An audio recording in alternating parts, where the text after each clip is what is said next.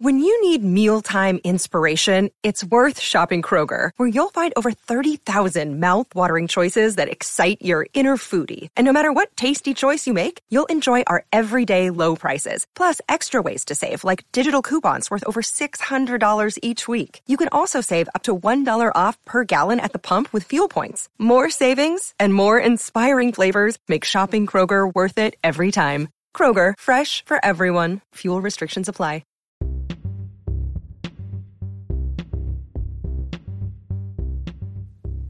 Welcome to the Megalithic Marvels podcast. I am your host, D. Olson.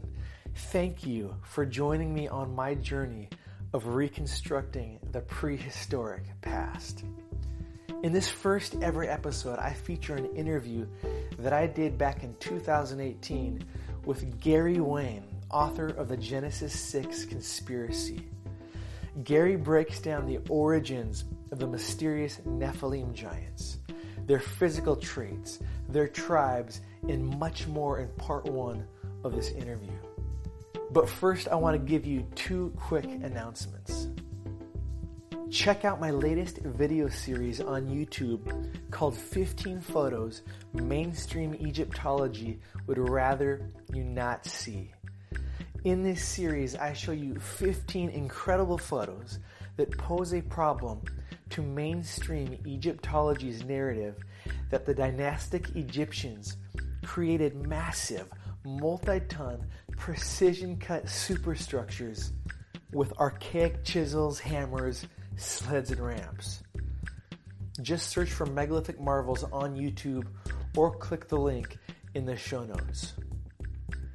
Also, if you are on Instagram, Join the 60,000 plus others and follow Megalithic Marvels to see the most dynamic photos and videos available of the world's greatest megaliths, ancient sites, and hybrid humanoids. I recently featured some very rare photos and video of China's massive megaliths hidden away in the Yangshan quarry. Just search for Megalithic Marvels on Instagram or click the link in the show notes. Well, let's get to part one of my interview with Gary Wayne now. D. Olson of megalithicmarvels.com here, and I am honored to be interviewing someone who was just listed as one of our top researchers to follow in 2018 author of the Genesis 6 Conspiracy, Gary Wayne. Gary, thank you so much for joining me today. Well, so happy to be back to do another interview with you and looking forward to the show and thinking that uh, the audience is going to really like what we're going to talk about today. Yeah, I am super excited. And in doing this interview, Gary, I don't want to assume that everyone watching saw our interview last year or even has a broad understanding regarding giants of antiquity. Therefore, I want to start at the very beginning uh, by reading one of the most famous Bible scriptures regarding giants, Genesis chapter 6, verse 4. And here's what it says There were giants on the earth in those days, and also afterward, when the sons of God came into the daughters of men, and they bore children to them.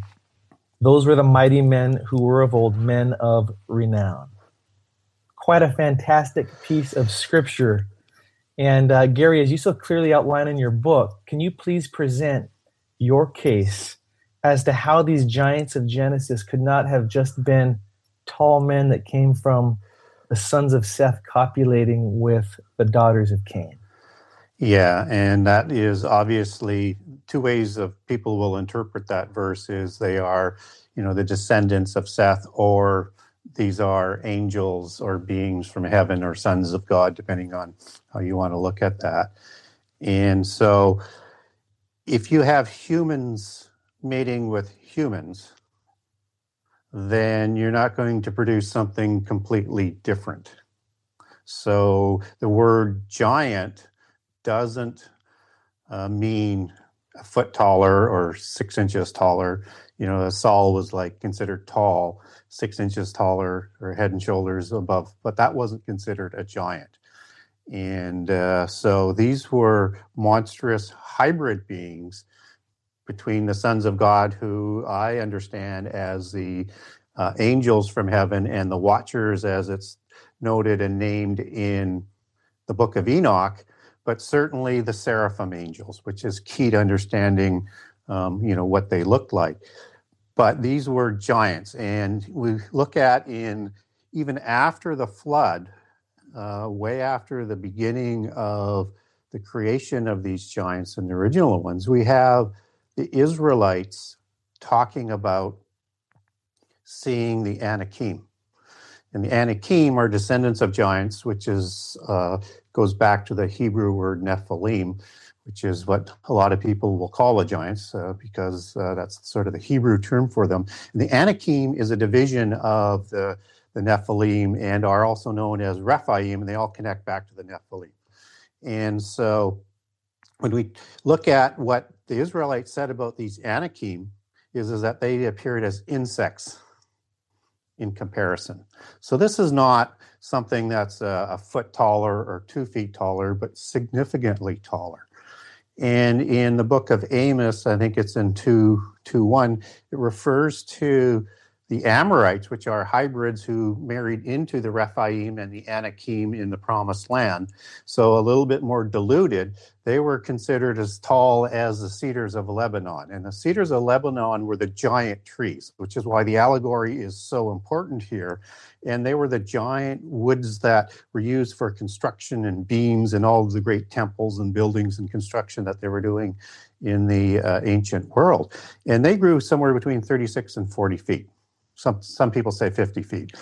And so when we look at these two sort of comparisons, and maybe a little bit later in the show we'll get into a couple of famous giants in the Bible, we understand that they were very, very large and significantly larger than humans. And a lot of people believe that they were somewhere between 20 and 40 feet tall. That's seemingly the general consensus of the original ones, although in the Bible we don't get um, quite that tall of a, a giant, but they were you know, if we look at, let's say, Goliath, for example, he was uh, six cubits in a span. So if you use a common cubit, which is 18 inches, that would put him at 9.9 inches.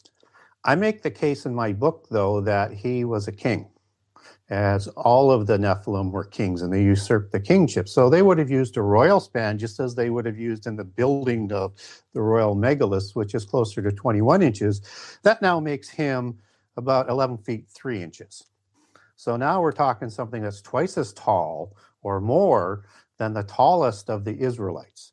Now, not only were they just tall, they were broad. And you don't get it this in the Bible, but you will get a sense of it when I talk a little bit more about Og. But the average height of uh, to a width ratio of a human is about three to one but on a Nephilim, they're thought to be two to one, so extremely wide. So that's why when Og has a bed that was made of iron, it's made of iron because wood would not hold his weight. So now you're talking about beings that are somewhere between 11 and 15 feet tall, because again, if you use a royal cubit on the bed size for Og, it's going to come close to 16 feet.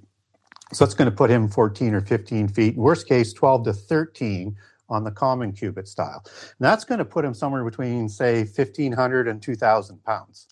So we're talking a monstrous uh, being. So this is something that, going back to the original point to quickly summarize it, could not be the offspring of human versus human. And so when we look at who these sons of God are, we need to look at Old Testament references as opposed to New Testament references because this is an Old Testament story. And sons of God in the New Testament is basically referring to the new covenant where Christians are grafted in after Pentecost to the new covenant. And they're adopted into it as brothers, as sons of God, even though they have human fathers which is very important to understand. There's a whole series of adoption and uh, understanding of this as an allegory, but when we look at the offspring of these giants, they're not the offspring of human fathers. they're the offspring of the sons of God, which is also a term used in the book of Job. And those are considered to be angels because they're the morning stars in 34 or 38, 4 to 7, you know, that sang in harmony at the creation. And these are the ones who present themselves for God. And we can dig into that a little bit deeper um, if, if you like. But just making the case for that these could not have been in my opinion, the offspring of human and a human. If you look at in the, let's say, and I use the, uh, in my book, the new international version where it'll say angels in Job 1, 6, 2, 1, and 34 or 38, 4 to 7. And it'll have an annotation and it'll say Hebrew for sons of God. But if you go to the King James version, it will say sons of God, not angel.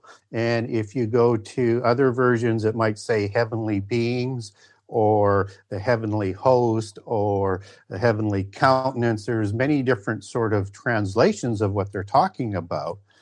Um, but it doesn't specifically say angel there, and where it does in the Old Testament, that comes from the Hebrew word malak 4397, but it means heavenly host right? Um, and angels of spirit and and of fire. And again, as we if we w- want to understand what these Nephilim look like, we need to understand these angelic terms, particularly as it goes back to the fiery angels called seraphim of Isaiah um, 6, um, because these are fiery serpent like uh, beings. And so we also have uh, other references to angels um, that are standing. Um, in front of the heavenly council of God. And you know, you look at First Kings, they're called the host of heaven that stand around God. And in Job, these sons of God are going to present themselves before God to the throne of God. So again, we have a direct connection. We hear about this assembly of God in Psalms 89, 5 to 7, assembly of the holy ones in Jeremiah 23, verses 18 and 22, called the councils of God. And then there's an interesting term in Psalms 29, 1, where it just calls the mighty. And the reference is to H1121 back to Hebrew, which is son, and another reference back to uh, 410L, so sons of God again. So I think everything from an Old Testament perspective is pointing to these were supernatural beings. And when we look at the word Nephilim and understand that these were the seraphim, and understand when we say seraph, that would be the same as seraphim. I am would be ones, I am and Nephilim would be ones as the suffix. But that goes back to the word Nephil, sort of transliterated into English as N P H I L, which means, and that's number 5303, that means uh, giants and the Nephilim. But the root word goes back to 5307, which is Nephal, which means to fall or to lie prostrate. So if you connect that as these a tribe of giants that connect to the word fall and add I am ones, you have the fallen ones, which refers back to the sons of God, who most refer to as the rebellious angels or the fallen angels. So you have a direct connection in pretty much all of the different meanings to have a pretty safe conclusion that these were sons of God that produced uh, produced the mighty ones of old, the Gibborim, as they're also known as. Not that Gibborim always means giant, but in this case it certainly does. So very interesting. You mentioned that the Nephilim were probably created sometime around 3500 or 3400 BC, I believe.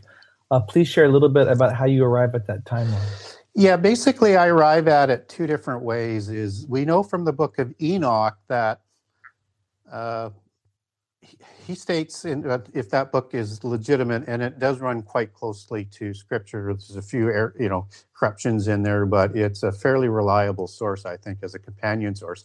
It says that the Watchers went to the sons or the the human females in the generation of Jared, and in the Bible we understand that this narrative is taking place in the time of Noah, in the days of Noah. Well, Jared and Noah, even though there's a couple generations apart, Noah was still alive while Jared was still alive. So, And so you start to narrow it down into that sort of time frame as to uh, when that would have been. And if you do a calculation down from Adam to Jared being born, born that's about 460 years. And then uh, you have Noah being born about a thousand years, 1,050 years. So somewhere between that point between uh, Jared and Noah, these uh, giants are created. And so the other way to look at it is now when do we start counting from? That, and that's really one of the keys. And typically, most people will use the year about 4,000. Typically, though, that year comes out of secret societies and polytheism for the year Lucis, for when um, they say that uh, Satan was expelled from heaven.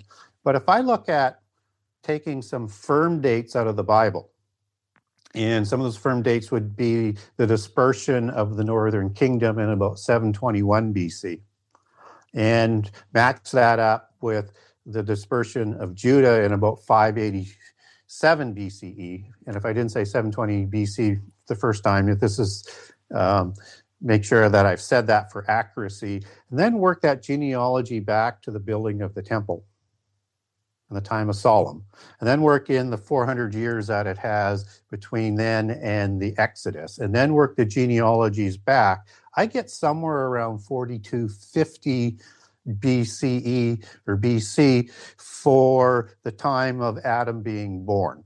And that could be out a few years this way or that way a little bit. And then I work forward between that 1,000 and 800 years and say, somewhere 32 to 3500 BC, one would expect that these giants were born, maybe a little later, but not a whole bunch later. Incredible. Uh, in your book, you quote the, I believe it's called the Kebra Nagast, which talks about how all the originating Nephilim mothers died for their physiology could not cope with such monsters. So, uh, talk about how these Nephilim newborns were basically delivered through some form of barbaric cesarean birth, correct? Yeah. So, when we understand that these are giants to be born, I mean, so these are going to be giant babies and there's no way and, and a lot of people will come to me and say well there's no way humans could you know bear out uh, uh you know a giant. And i agree with that 100% so as it got to the point where they had to deliver the child they made a choice between the mothers and the to be born demigods. And they did like a cesarean birth, slitting open the bellies, killing the original mothers in favor of the demigods that were going to be the new rulers on the earth, the new gods on the earth, the new demigods on the earth. So this was a almost like a pagan polytheist blood ritual sacrifice to the fathers in favor of the of the offspring. It's truly amazing mind blowing to think about. Let's talk about um, the size of these giants, their traits. I know you talked about that a little bit. Uh, there's a handful of scriptures that speak of the genetic anomalies of these giants. Um, you know, and how they had six digits. Um, Numbers chapter 13, uh, one of the other famous scriptures regarding giants, uh, states that it's uh, Numbers 13 33. It says, There we saw the giants and we were like grasshoppers in our own sight, and so we were in their sight. So this scripture, as you referenced earlier, is speaking to the enormous size of these giants. Um, and in your book, you ask the question: If fallen angels were able to pass on their immortal spirit to their offspring, then what other superhuman traits were they able to equip the new race of people with? Uh, answer this question for us. Yeah, so let's begin with what they would have looked like in terms of being uh, inherited uh, uh, from the parents, and then expand into perhaps what uh, other traits they, they might have had. So when we look at the the fathers, the watchers, the seraphim angels, they had the face of a snake. They were the fiery serpents and uh, you know we get that uh, also cross-referenced in um, uh, in uh, Numbers where it has the um,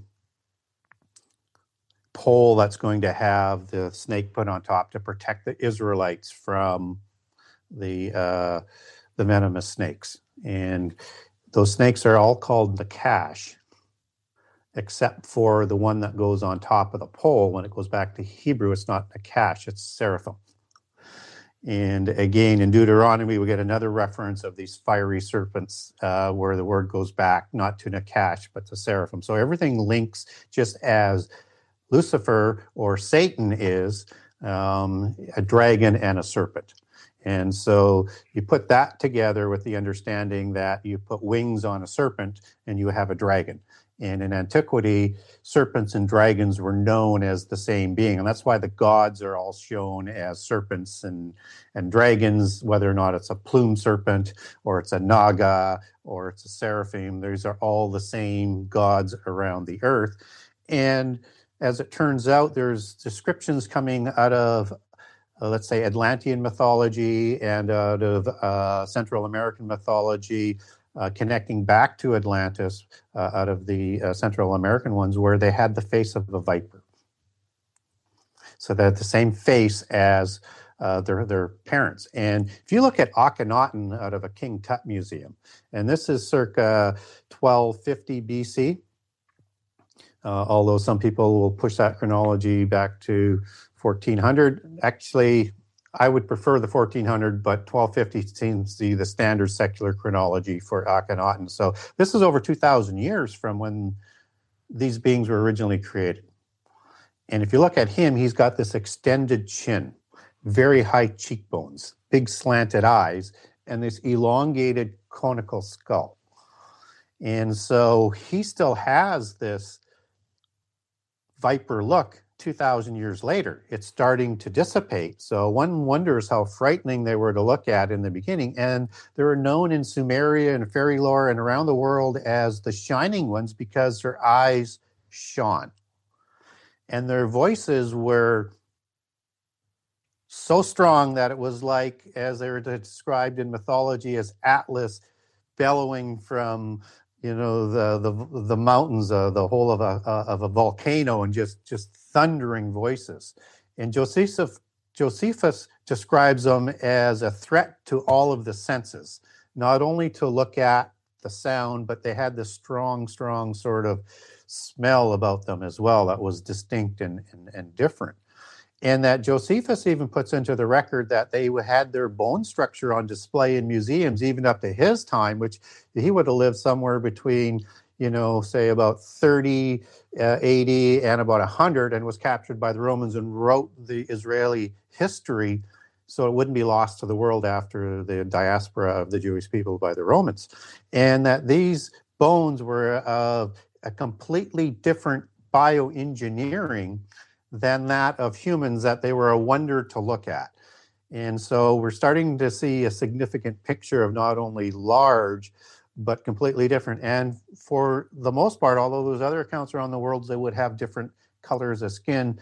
Certainly from the Middle East, uh, we have only a pale white skin color coming out. And they would have either red hair and hazel eyes, which is predominant with the Celtic Tuatha De Danann and the North American uh, discoveries of giants and the South American discoveries of giants, which are related also to the Picts, which I know the the the the Peru skulls are being linked back to more Scottish and also to the Middle East, and that's where you get that connection because that was also another tribe of the Tuatha De Danann coming out of Scythia, and the blonde hair and blue eyed ones that went up to say Sweden, Norway, Russia, and into that area. So they had basically two two color hairs, and so these were very very different looking uh, beings, and they're a hybrid being, of course. We also get out of the Bible that they were great warriors. They were men of renown, men of fame.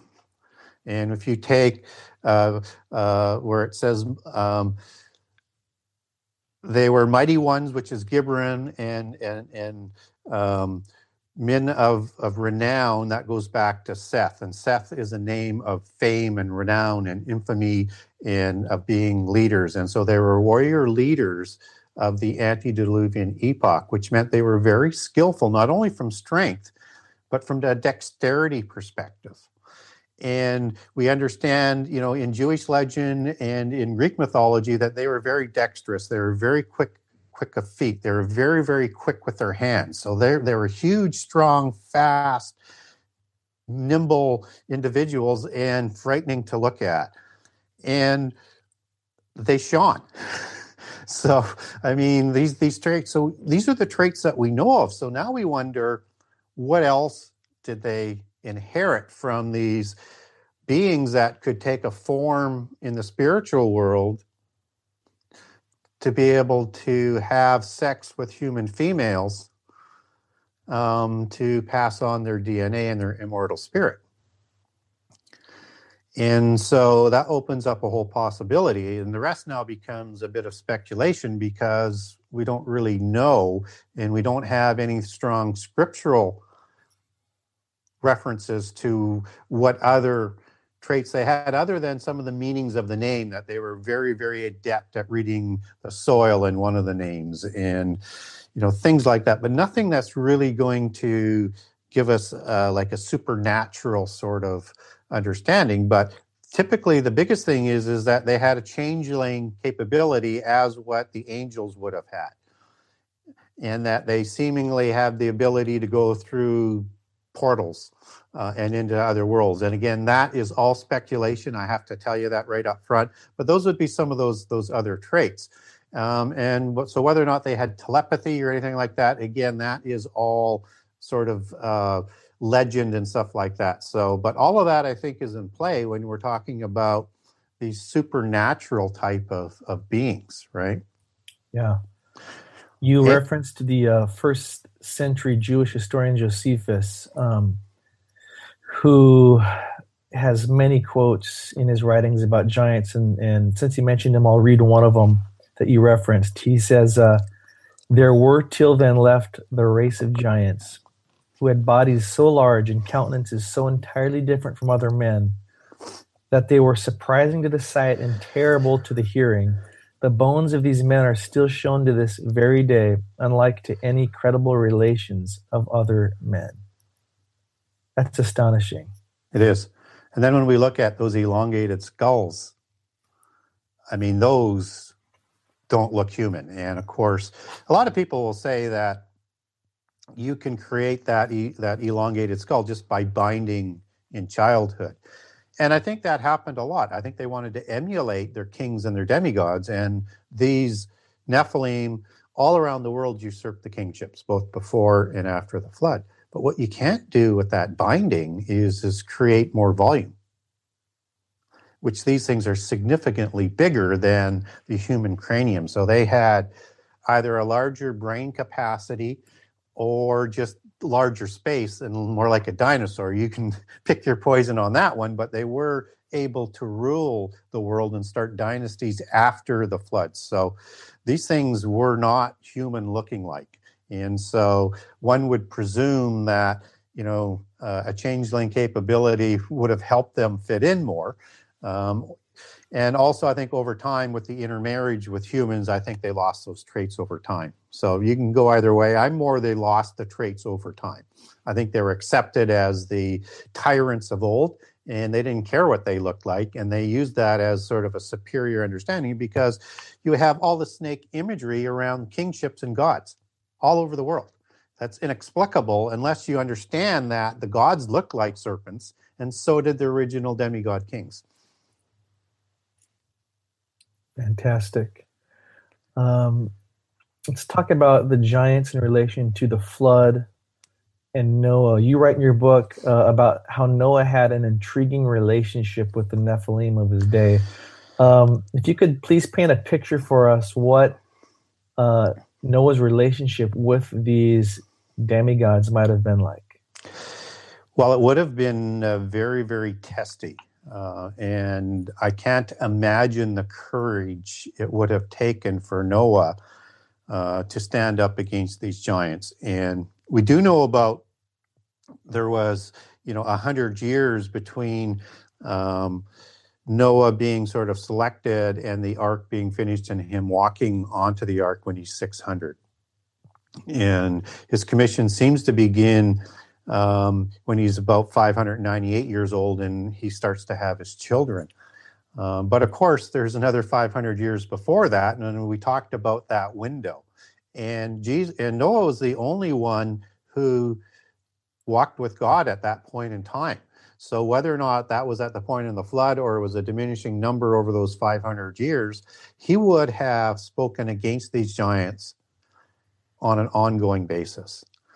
And in other accounts that provide detail about Noah's account is, is he pushed them so often and so hard that not only the giants but the rest of the people they didn't want to see Noah. They were tired of him and they were threatening to kill him all of the time.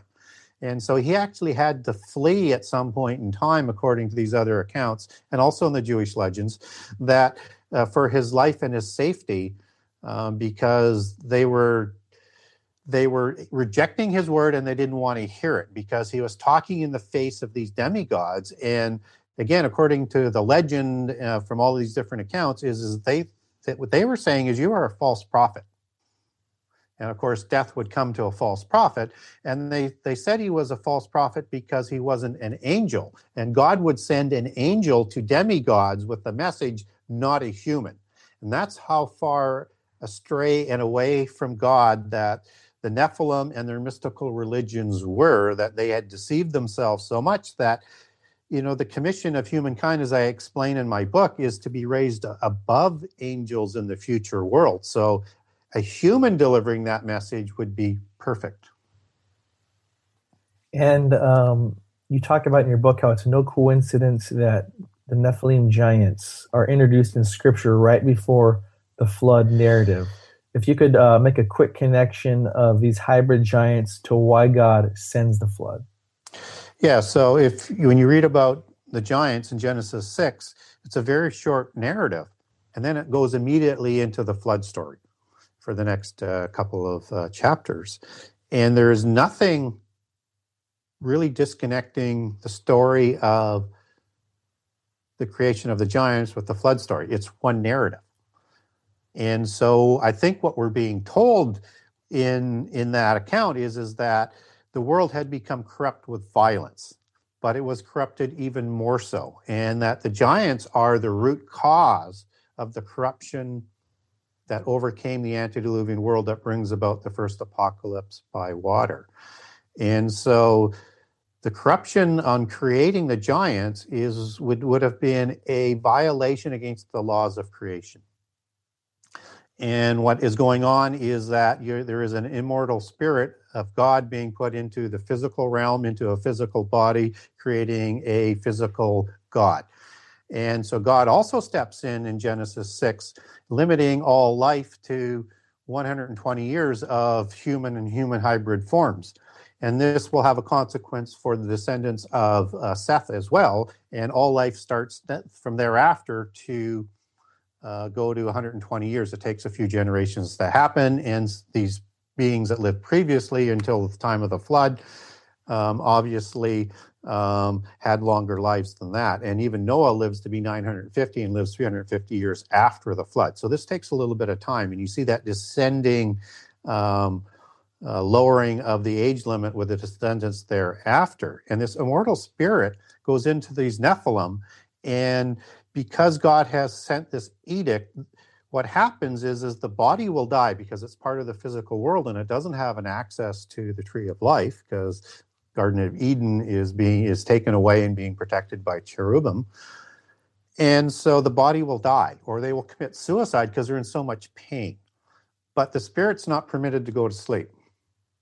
And these are the spirits that Jesus talks about in the New Testament that are thirsting for bodies to possess.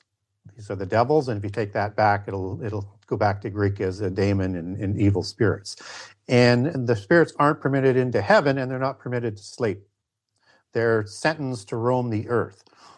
And so we have this all of this going on as the preamble to the flood story.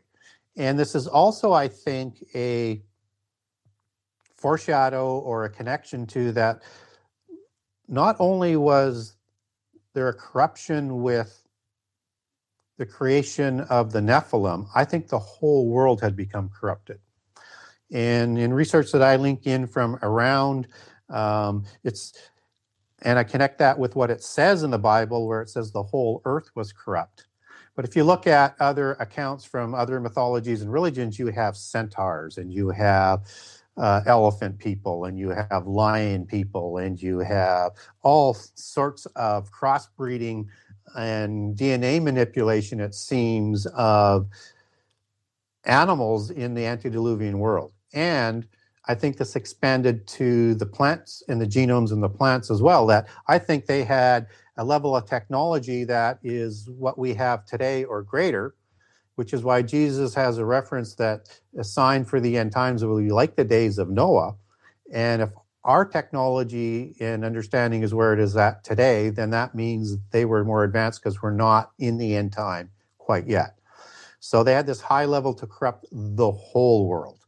And that's why I think God called the animals to the ark, uh, not only because he can, but he knew which ones were not infected with these corruptions to replenish the earth and give uh, the earth a new chance with all new uncorrupted plants and with a strain uncorrupted and did not intermarry with uh, the uh, the Nephilim, uh, you know, born of the sons of angels, because as we're told in other accounts, that there's a lot of crossbreeding going on between the two lineages of Cain and Seth and Nephilim.